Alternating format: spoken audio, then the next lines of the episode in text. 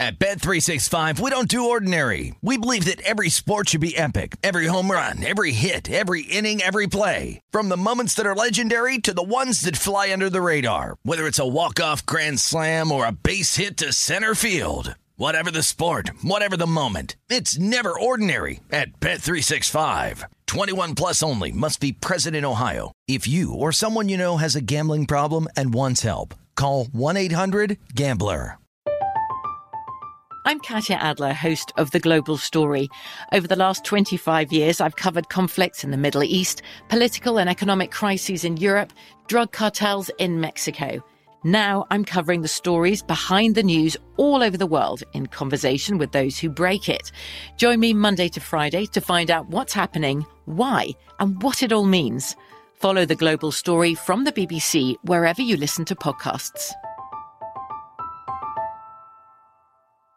Xfinity has free premium networks for everyone this month, no matter what kind of entertainment you love. Addicted to true crime? Catch killer cases and more spine-tingling shows on A&E Crime Central. Crave adventure? Explore Asian action movies on Hayah. Searching for something extreme? Check out skating, snowboarding, and more on Fuel TV Plus, the global home of action sports. And find crowd-pleasing bops on iHeartRadio's Hit Nation playlist. There's new free shows and movies to love every week. Say free this week in your Xfinity voice remote.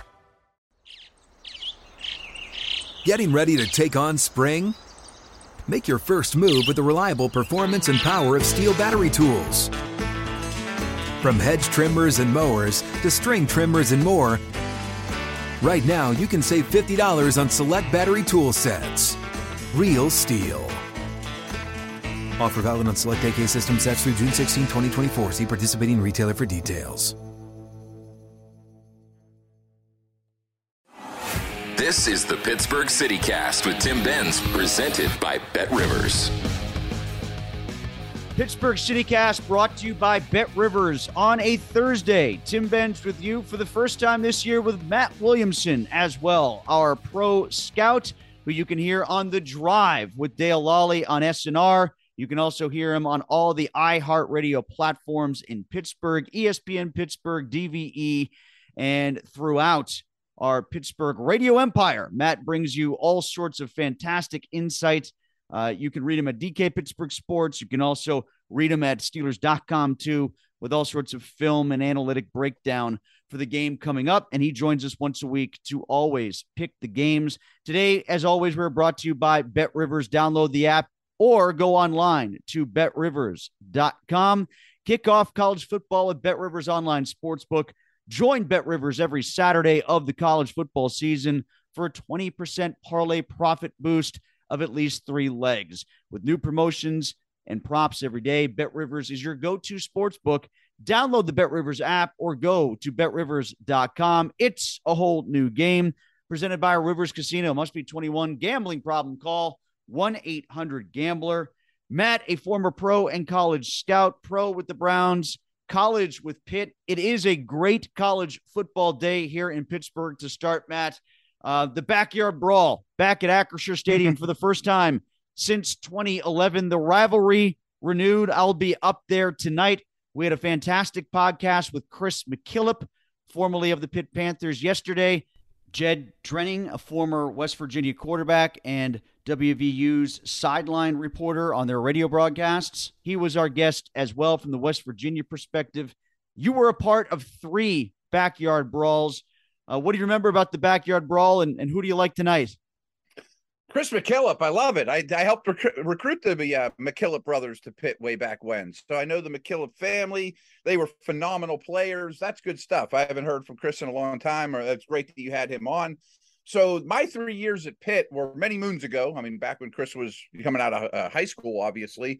That was Antonio Bryant's last year and both of Larry's years. So I think we went, I'm certain of it. We went to WVU twice, and they came here. And, you know, I mentioned Larry. We had Larry versus Pac-Man Jones. You know, I mean, wow. That was fun stuff. I mean, we were very equal rivals. I was in the recruiting world, and I will admit that while we lost lots of kids to Penn State, Michigan, Ohio State, I only remember 1 in 3 years that chose West Virginia over us. So that was always something I was very proud of. But they were battles, man. I mean, we were two really, equal teams, borderline top 20 type teams. And I'll never forget going there. I mean, egging the bus, kids mooning you on the way in and out, like much more so than any other environment we traveled to. It's a 7-point spread tonight. Actually, it's a 6.5-point spread if you got in on it early like I did. And I think Pitt is the better team. Kenny Pickett leaving obviously is the huge storyline to follow the Panthers. Jordan Addison, a close second behind, but they've got JT Daniels making his first start with West Virginia as well. I think the Panthers win, Matt, but the big storyline for Pitt is how do they adjust in a post-Kenny world? Yeah, no doubt. And I'll be glued to it. I have not really studied the college game yet. And at this stage of my career, college is really just draft prep. So I'll be keep my eye on a couple of those guys, pull up some lists, but certainly I'll be rooting for Pitt. Real quick, I know the tickets are unbelievably tough to get. I mean, what percentage of Pitt versus WVU fans are you expecting? Well, what's the over-under on percentage of WVU fans, right? Well, I keep seeing all these reports where the secondary markets are saying 75% of their action are West Virginia fans. Wow. But that's the secondary market. Maybe the Pitt fans held on to their tickets for this one, I keep hearing about the West Virginia influx coming in for this game. I think it will be strong. There's lots of West Virginia grads in Pittsburgh. We know that, but I still expect it to be a majority Pitt fan base at the stadium. That's my vibe anyway. With the proximity of the trip, the rarity of the game after 11 years, I bet a lot of West Virginia fans bought up the secondary market, but again, that's the secondary market. Maybe Pitt fans held on to this one, have been holding on to this one for years, since the game got re-announced, Yeah. You expect them to cover, though, it sounds like. I expect them to cover. Yeah, I just think there's more cohesion along the lines. They've got some good players back, especially along the defensive line.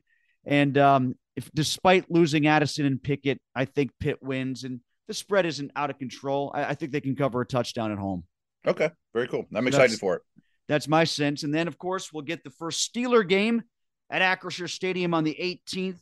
Against the New England Patriots. That'll be the first home game. The Steelers' first game overall on the road against Cincinnati on Sunday. And Matt's going to join us weekly to break down the entire league. And we always spend a lot of time talking about the Steelers, but for the sake of today, we'll look big picture at the AFC North. We'll look big picture at the Steelers and their win total and things of that nature. So let's start right there, Matt. The line seems to have held steady throughout most of the year for the Steelers at 7.5 as an over-under. I think that's right about where it should be. My guess is they are an 8-win team, so I'm going to go over on that total. I think that if they are closer to 9 than they are to 7 or 6, that's my sense on it. When Mark and I have done these podcasts, the Mad Monday podcast, he's disagreed with me there. But what do you think about that? If the Steelers are at the 7.5 line for over-under, where are you going? I also am going over. I think this is an 8 or 9 win football team currently constructed with this head coach and their ability to win. I have two reservations, and I'm a big believer in preseason strength of schedule if done properly. And the way to do it properly is the way Warren Sharp does. And what he does is he takes all the Vegas over under win totals and figures out how hard your slate of games are. And only the Raiders, Rams, and Chiefs have a harder schedule per Vegas odds than the Steelers. So I don't see many gimmies there. Every week's going to be a challenge. And if they don't get there, if this is a 5 or 6 win team, I think we're going to have a lot of conversations of, boy, I think Pickett, Trubisky, and these skill guys are really good, but I can't really tell because they can't block a soul. Yeah, the offensive line has definitely failed to win over the concerns of the Steeler fan base, and I think rightfully so, Matt. You could argue, at least from what we've seen so far, that Dan Moore has regressed. I didn't see that in training camp, but I'm seeing that in games. I look at Kendrick Green, and I don't see him any better at guard. Dotson has remained injured. And Daniels has been the biggest question, I think, about what we're going to see, what we're going to get from him. It was universally believed that he'd be a big upgrade at the other guard spot, but we're just not seeing it right now as he replaces Trey Turner. I agree with all that. He to me has been the most disappointing. I thought he was plug and play, their best lineman, and truly an answer at the right guard position. I'm not willing to flush these guys down the toilet, especially Daniels, to be very honest with you. They've definitely been below the line. I don't know if this recent trade or roster cuts are going to make that big a difference either.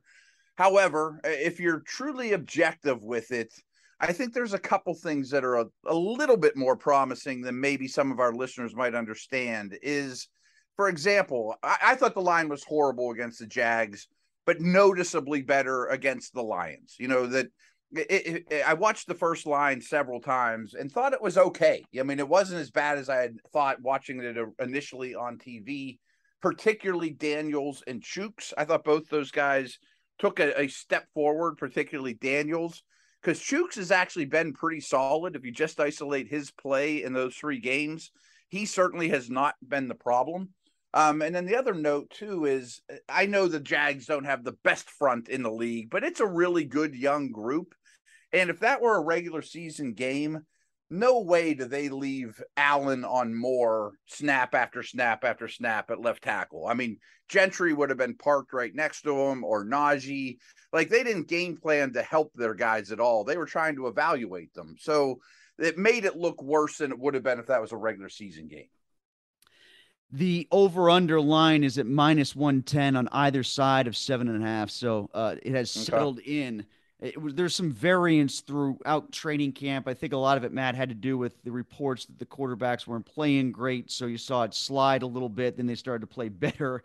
After that first preseason game, it jumped way up. So that's where we've seen the variance in the over-under for the Steelers. But the bet that I like for the Steelers more than anything else is they are plus 225 if you want to go direct order of finish. They are plus 225 to be third. They are plus 650 to be second. I would love to put money down on either of those slots as opposed to betting on them to be last, because they are minus 118 to be fourth in the division. And Deshaun Watson doesn't play quarterback for the Browns for 11 weeks.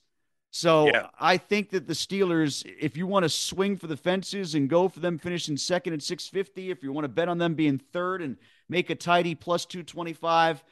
I think that's smart. I like that. I'm predicting the division to go Baltimore, Cincy, Pittsburgh, Browns. I would be curious. I mean, again, the payoff would have to be enormous. I wonder what the payoff would be to win the division, but I like your safer route a little bit better, because for the Steelers, it's plus 800. Okay. I mean, the payoff's pretty nice there. I mean, if injuries beset the other teams or whatever, I think you could sneak into a division win. I mean, I'm not predicting it, obviously, but you're right about Cleveland. I'm sure we'll get to them at some point. I'm not sure people realize this, but if assuming Watson plays week 13 in Houston, by the way, like, that's going to be a fun environment. That's 700 days since his last game. Yeah. Yes, exactly. Right. And if you look at the games that Cleveland had that would have had Watson under center had his suspension not been extended, there are a lot of swing games in there where maybe they would have had a shot with Watson that I don't think they do now, which will suppress their win total. Whereas, you know, they're pretty light in the first couple weeks of their schedule, the opposite of the Steelers in that regard. There might be a game or two that they can sneak out with Brissett, but the last 5 games, and I'll bring up the schedule here in a minute just to run them down, as my memory serves, there are a number of games there where I would have given them a shot with Watson that I just don't now. Yeah, I agree. And I can't imagine he's going to come in and be Superman right off the bat. I mean, no practice, hadn't played in 700 days. I can't see the end of the season, you know, going really well for him, and him, you know, going 4-1 in that stretch or anything like that. And I do recall it being a difficult slate after Houston, and Houston doesn't sound tough, but man, I mean, all the away games are going to be brutal. And that's one other note I want to throw out here for these over-unders, just so people realize the AFC has the extra road game this year. So, you know, just something to keep in mind if you're betting overs on AFC teams. Yeah, and the extra home game last year was Seattle, and, you know, playing at home, I do think helped them tucked that game away when they won it in overtime against the Seahawks. All right, so here it is. I got it up in front of me now. Carolina, New York, Pittsburgh, Atlanta, the Chargers, and the Patriots were the first six games that they had without Deshaun Watson. Now it extends through at Baltimore, home for the Bengals, at Miami, at Buffalo, home for the Tampa Bay Buccaneers. Like, brutal. That's brutal. Really tough. And if you look at their win total right now, it's roughly at 8.5. You know, there's a gap there. If you go under 8.5, you're going to have to pay for it at -150. If you go over, it's +123. 7.5. If you go under, it pays out at 145, over at 182. But for their direct order of finish, Matt, the third place finish is at +180. The fourth place finish is at +190. So it's a fairly even split on the Browns, but it sounds like most of the money, like I said, at -118 for the Steelers coming in last is disproportionate to me. Yeah, 100%. I mean, I really have a tough time envisioning the Browns having a winning record, which is the only way you get the over on their win total. I mean, you mentioned some of the teams, just their style of play. They're going to have to win a lot of 13-9 games, to reference Pitt WVU, you know, I mean, and are they equipped to do it? I think this is an absolutely critical year for Stefanski, you know, and just dealing with all this emotion and distractions and on the field change. I actually think for both the Ohio coaches in the division, it's a critical year for them. And I just trust Tomlin and Harbaugh in this division a lot more than I do those two guys. Matt Williamson with us. Of course, listen to him on the Mark Madden Show. You can listen to him on ESPN Pittsburgh, on The Drive, on SNR, and you can hear him weekly during the football season with me on the Pittsburgh CityCast. Matt, why do you like the Ravens over the Bengals atop the division? I'm torn, but this is a big Football Outsiders thing that is really proven to be true since 1980. I mean, for a long, long time, is when a team is well below average, as Cincinnati was for so many years. I mean, 2 years ago, they picked Burrow first overall. The next year, they picked Chase third, I think it was. So they were a bad team. And you take that huge of a step forward, like 8 out of 10 times, that team, they call it the plexiglass principle, takes another step back. You take 4 steps forward and you take 1 back. You know, like, and they were unbelievably fortunate on both sides of the ball with injuries.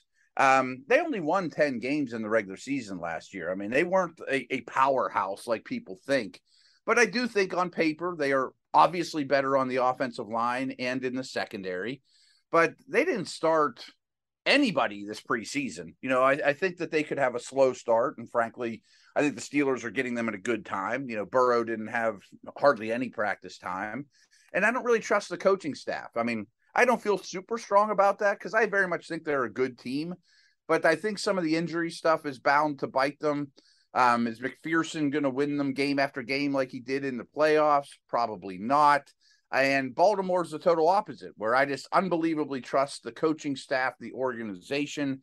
And I reference Football Outsiders. I think they started in like 1982. And since then, whenever Football Outsiders started, last year's Ravens team was the most injured in Football Outsiders history. Like, that's never going to repeat itself. Agreed. And to your earlier point, the Bengals had an amazing run of good luck as it related to injuries. Yes. They were one of the least injured teams in recent memory. I don't expect that to continue again for the Bengals. However, the point that I quibble with by looking at the Ravens' injuries last year going into this year is they're always injured.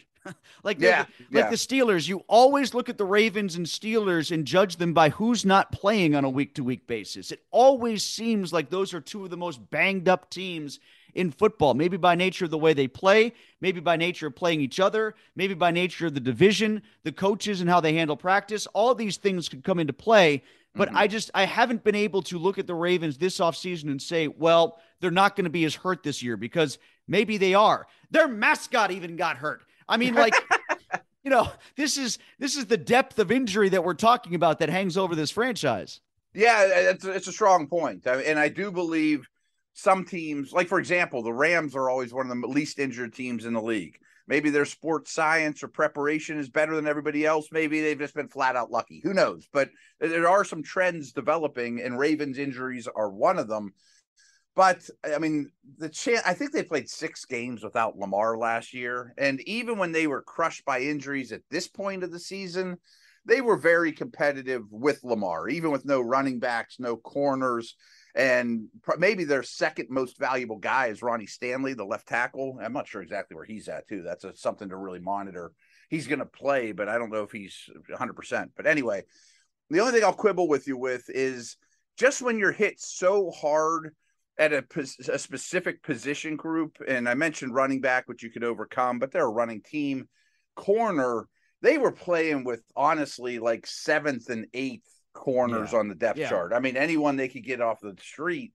And the reason Wink Martindale's not back at defensive coordinator is he just continued to blitz like crazy and leave those guys on island like he had Marcus Peters and Humphrey. And, you know, it got really, really bad.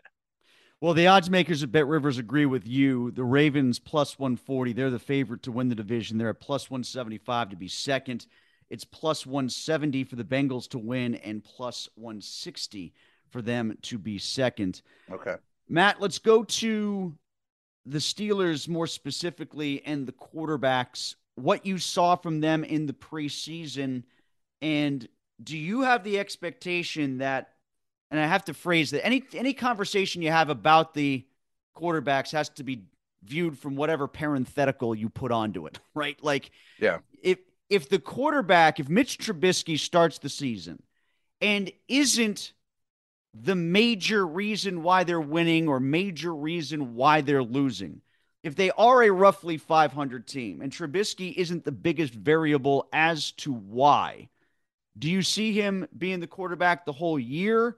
Or is there enough to believe that Kenny Pickett could be a plus factor that he could move Trubisky to the bench at some point? Yeah. First off, I was very impressed by, and they, all three of the quarterbacks thus far in 2022 have exceeded my expectations in practice, games, the way everyone's talking about them all, the way they've handled themselves, all the above. They've all exceeded my expectations. So I think it's a very positive situation right now. That being said, that's obviously going to loom over this team is, when are we seeing Kenny? When are we seeing Kenny?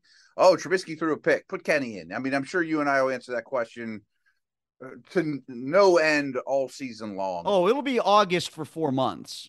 Yeah, right. It'll be training camp recaps for 4 months. It's just that the games will matter. Yeah, and I don't have a strong opinion on it. I don't think they have a plan. I don't think they're looking at it like, after the bye, we'll get Kenny in there. I mean, I think their mindset is Mitch is the starter, and we really like this young kid for the future. And so we know this is a patient organization. They don't make hasty decisions. I think Trubisky would have to be really bad or hurt, of course. That's the easy out. Or maybe if they're officially eliminated from the playoffs, you give the kid a chance. You know, like Mahomes' rookie year, he only played week 17 because they had a playoff spot wrapped up and he never saw the field other than that. Right. I think that's what they'd like to do. I look at it as you do, where I don't think there is a set date or plans per se to have Kenny start for sure. I don't think that exists with the Steelers. What I do see, though, Matt, is I see some escape hatches. I see some opportunities for them to go to Pickett if they think the time is right. Like after week 3, when they have a long week following Cleveland, like, and I believe the Jets are next. Like after week 6, when they get through that gauntlet of their first 6 games that ends with Buffalo and Tampa back to back. I could also see, like you said, after the bye, if you get to the bye and Mitch Trubisky is still starting and he's not the reason why you're incredibly bad or incredibly good, then, well, especially if he is incredibly good, I mean, you stay with him, right? I mean, I think so. Unless injury crops up and you do get a Mahomes type situation. But do you think that I'm right in that there are some markers, there are some mileposts where they could look at the schedule and say, now would be a good time? I suppose. I don't know. I have mixed feelings about, and I don't know if coaches think this way or not. Like, let's not put him in against these really tough teams. You know, like all the teams are tough, you know, in terms of what they throw at you mentally, you know, blitz packages, you know, all that stuff. It's not like, well, we got Atlanta this week. Let's put him in there because he'll just sail right through those guys. I don't think coaches always look at it that way. Or we can't play him against this front because he'll get killed and he isn't ready yet. I think it's much more on the player. And this is what we don't know, is it sure looks like he has passed every mental test, every, 2-minute drill, playing with tempo, identifying coverages, but nobody's game plan for him. You know, like, does the team trust him to come to the line of scrimmage, recognize a safety blitz, change the protection, and get everyone in the right play? I mean, if you can't do those things, you really shouldn't be in the game. And I assume he's advanced with that. It sure looks that way, but he's still going to struggle. I recall you saying at one point, Matt, we had an off-season conversation looking at Pickett, that you liked his accuracy, good on the move, smart. But despite all those attributes, one thing you pointed to is the quick release and recognition might still need to come. Did you see more of that, or was that better on display in the preseason than you anticipated? Funny you brought that up, because we didn't plan on talking about this, but even in practice, Dale and I did The Drive. Check out The Drive. It's pretty cool. We were on from 2 to 5 every day they practiced, and we were in a little tent overlooking the practice field. So basically, we did play-by-play for almost every practice. You know, oh, that's a great throw. You could say what you saw because there's people in the stands. And trust me, I got tons of tweets about this. Williamson, can you ease up on Pickett? You keep talking about him holding the ball too long. And so many plays in practice, I said, oh, that would have been a sack. That was a nice completion. Well, Tomlin was on him for that. You're not the only one. Right. I mean, and then Tomlin would yell at him, get it out, get it out. I'm like, this is an issue. And of all the top quarterbacks that came out in the draft last year, he had the longest time to throw. And I actually just pulled it up. I mean, during his whole Pitt career, he was at 3.2 seconds. And last year, he was even longer than that because he could be. I mean, you mentioned the O-line, the pretty good line. He could pat the ball, wait for Jordan Addison or whoever to get open, deliver the football, and it worked. Well, he's gotten remarkably better at it. To me, that was his number one weakness. It wasn't hand size or arm strength or those type of things. And by no means do I think the Steelers want to be the team that gets the ball out the fastest like they were with Ben, because we saw how that went, and that's not how you draw things up. But he went from 3.2 at Pitt to 2.43 in the preseason. I mean, that's a pretty big sample size to be right around 2.4 seconds, which was very quick. So in the games, he processed and got the ball out very, very quickly. So I think he's made great strides with that. For people who want to bet on Rookie of the Year, Pickett is still the favorite at +700. Breece Hall of the Jets, Drake London of the Falcons next at 800 and 900 respectively. And then George Pickens, the wide receiver for the Steelers, the only players who are +1,000 or shorter. Pickens, to me, is a smarter bet. Like, yeah, I was just saying, I'm betting on Pickens over Pickett. Yeah, because I just don't know when Pickett's going to get in there and if he's going to build up the resume to win it, even if he does play well whenever, if ever, he replaces Trubisky. Pickens, I think, has the maturity physically to make an impact fast in the NFL. I think the ball is going to be distributed in a way where maybe it waters down some of his stats. But then again, you know, if Deontay Johnson and Chase Claypool both have injury problems throughout the course of the preseason. Pickens has it. Maybe he's healthy for 16 games and he puts up boffo numbers. He was great in the first game. He was more quiet in the next two games. Some of the hype died down and the buzz died down a bit, Matt, but I still think he's good value at +1,000 if you want to bet on a Steeler. 100%. The key to me is this year sets up very well for a non-quarterback. I mean, obviously, quarterbacks dominate that conversation. I'm actually pulling it up. Jamar Chase won it last year. Beckham won it in 2014. But there aren't many instances of a wide receiver winning Rookie of the Year. I mean, Percy Harvin in 2009. So it's pretty rare. It's almost always a running back or a quarterback, as you would imagine. But Pickett was the first quarterback taken. I mean, there's no Trevor Lawrence or Fields or Lance or, you know, this time last year and this time most years, you knew 3, 4, Mac Jones, you know, the starting quarterbacks in week one were going to be rookies. And even the running back position, you mentioned Hall, he's the only one that has a real chance to be the lead ball carrier in week one. So in week one, yeah, I was going to ask you about Walker, and the other guy I was going to wonder about is James Cook with all the touches he could get in the pass game for Buffalo. Yeah. I mean, it'd be hard for him to put up huge numbers though. Like Cook could really impact a great offense, but he probably won't score many touchdowns. That's Allen, or they'll run it in with a bigger guy. And he could help that offense a lot, but when it's all said and done, I can't imagine him putting up massive numbers. I like the player. So I think it sets up really well for Drake London or Olave or Pickens to have a better shot than usual. So I like the Pickens bet quite a bit. And maybe the key is you talked about the ball distribution, the target share. It might not be super favorable for him like a London would be. But if he ends up on SportsCenter pretty consistently, I think that goes a long way in, you know, public perception. Last topic, Matt.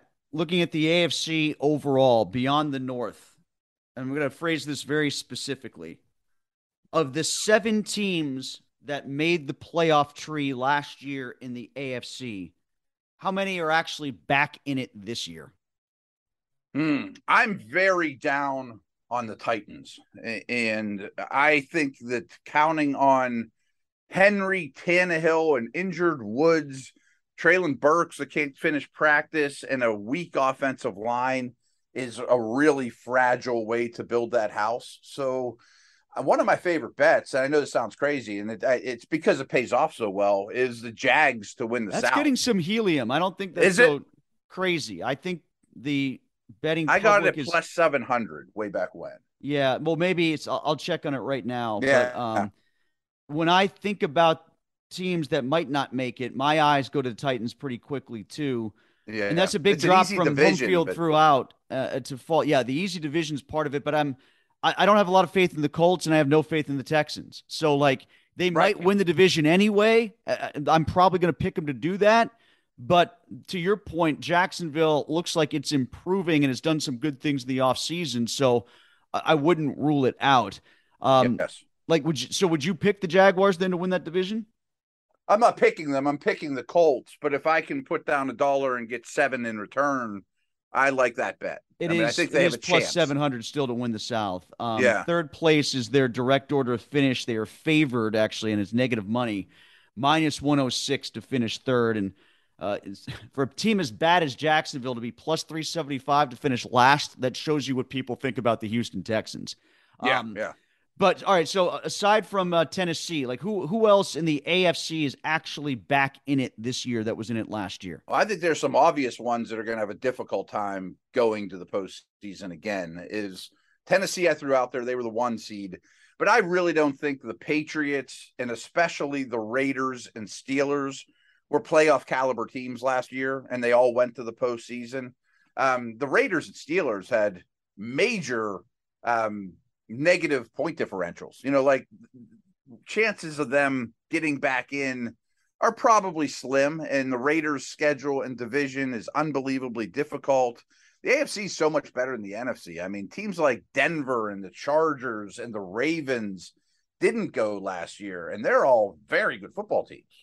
That's where I was considering seeing a lot of upheaval is the wild card slots. And like, do you see that you said that the Ravens win the division? Do the Bengals hold on to a wild card? You think?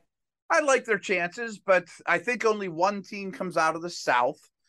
I tend to think only one comes out of the East. So the Dolphins are another team that could find themselves in there this year. They could.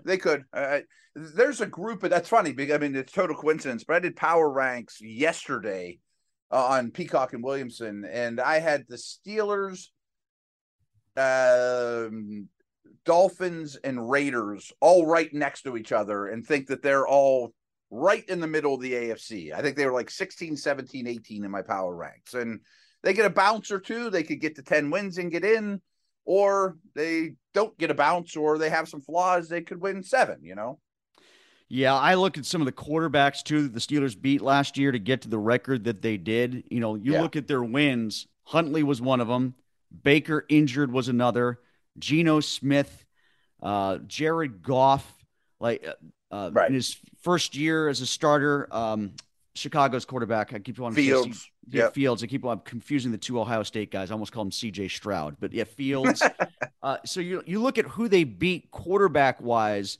They got some breaks through injury. They just played some bad quarterbacks too. And I should have said beat, but tied Jared Goff. You know what I mean? So as they got to avoiding 8 losses, they hit some nice lily pads when it came to the quarterbacks that they faced. And I don't know if they're going to, just look at the first 6 weeks, like we talked about. They get Burrow, Allen, and who else they get? Tom Brady in the first 6 weeks. So that's part of the reason why I think they're going to be no better than 500 after the first 6 and why people might be thinking about Kenny Pickett at that time. Yeah. Oh, I can see that. I mean, Bridgewater, they beat last year. That team has Russell Wilson now. That's another one that comes to mind. I don't have this number in front of me because, you know, I do this stat pack for the Steelers and I didn't throw it in there because it's on Steelers.com and I didn't want to make them look particularly awful, although a lot of these stats do make them look bad. But somewhere I'll find it. But in a nutshell, it is they lost – I mean, they barely beat the bad teams and they lost bad to the good teams, and including quarterbacks is basically how their season went. And there's an art to winning close games and all that. But, that's why I thought they weren't a legitimate playoff team last year. And the same's true with the Raiders. And I thought the Patriots were a bit of a fraud, too. Matt, this is great, as always, to kick off the year. Glad we're doing it again. Look forward to your weekly appearances. Usually, Matt will be posting on Thursdays or Fridays, depending on how the schedule breaks for the Steelers in a given week. They got all those Thursday game early, midweek game here, the Monday night games. So we'll dance around a little bit, but largely late in the week, Matt will be with us to break down not only the Steelers game, with the odds, but all the teams on the schedule. We look forward to the conversations. Matt, thanks for doing this again. And we look forward to the Backyard Brawl tonight as well. Enjoy it. Okay. Absolutely. It was fun, bud. All right. Matt Williamson, make sure you check him out on Peacock and Williamson, The Drive on SNR, all the iHeartRadio platforms, DVE, ESPN Pittsburgh, and more. And listen to the Pittsburgh CityCast tomorrow. Mike Pursuta with us to look at college football as well as pro. That's coming up tomorrow here in the Pittsburgh CityCast, brought to you by BetRivers. Download the app today or go to BetRivers.com.